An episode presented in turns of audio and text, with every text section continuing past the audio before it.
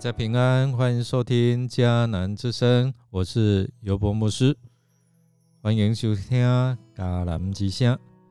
今天四月十号要分享的是权力使人堕落败坏，官吏让人堕落败坏。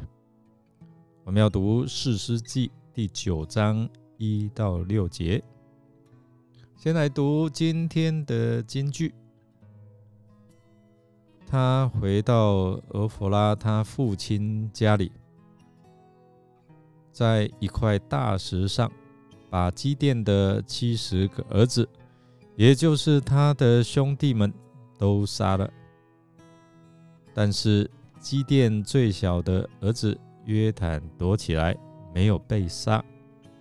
四世纪第九章第五节，弟兄姐妹，这个他是在指。基甸的妾亚比米勒，就是他的妾所生的亚比米勒。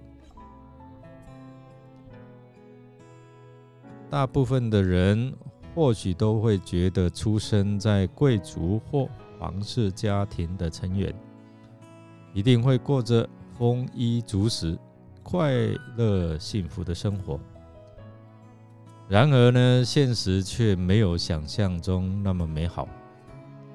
迫于家庭背景的关系，这些皇室的孩子们，他们必须面对超过他们年纪所要承受的压力，甚至在本该四处玩乐的年龄，面临生死关头。在南北朝时期，有一个皇子，因为备受父亲的宠爱，五岁。被封为啊纣王，八岁呢就当上宰相，他的地位一度还威胁到太子的地位，而这一切都被当时的太子刘子业看在眼里，并对自己的亲弟弟产生了嫉妒和恨意。但却也因此惹上杀身之祸。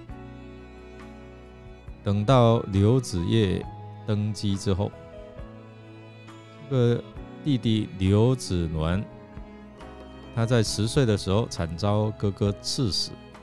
刘子鸾，他坦然面对自己的命运，他死前只说了一句话：“愿生不负生王家。”意思就是说，希望下辈子哦，不要再投胎生在帝王之家。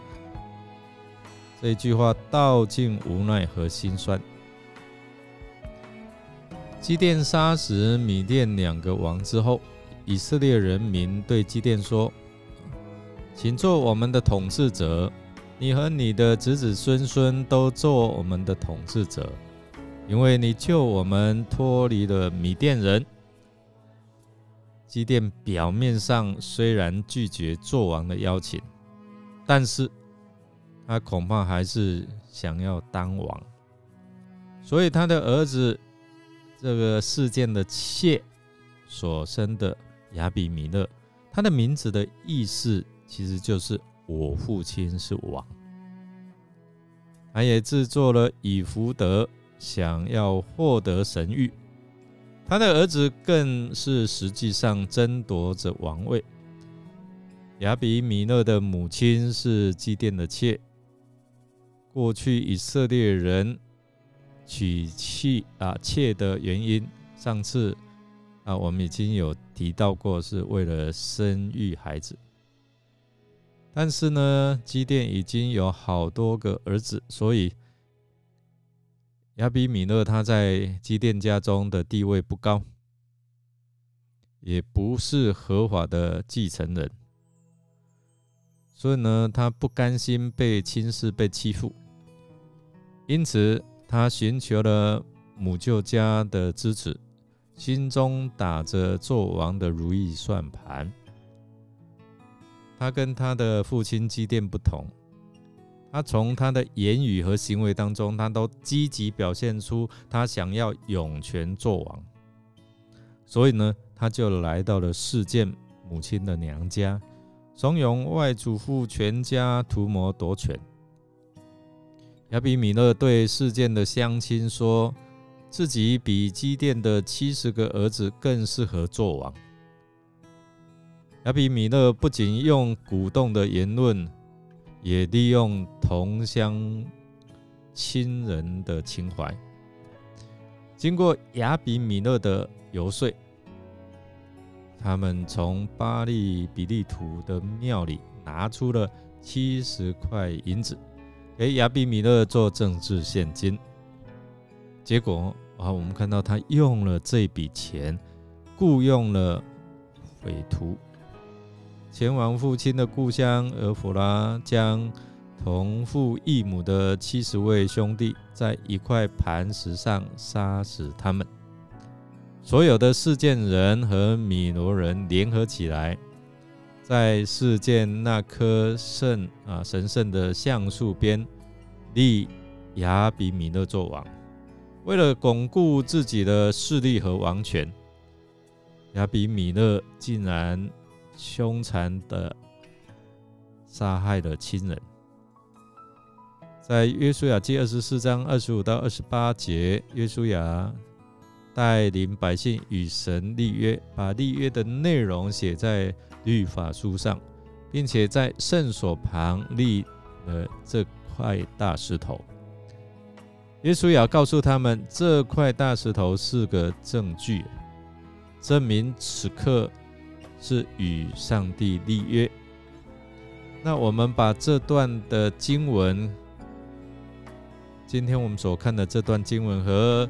约书亚记二十四章二十五到二十八节并排在一起，就能看出这两件事情有多大的讽刺。约书亚的权威将各支族聚集，挑战他们，发誓不离弃上主，去侍奉别神。但是今天我们看这段经文呢，上主的名字连提一次都没有被提，如同当年所立的约，当远离上主。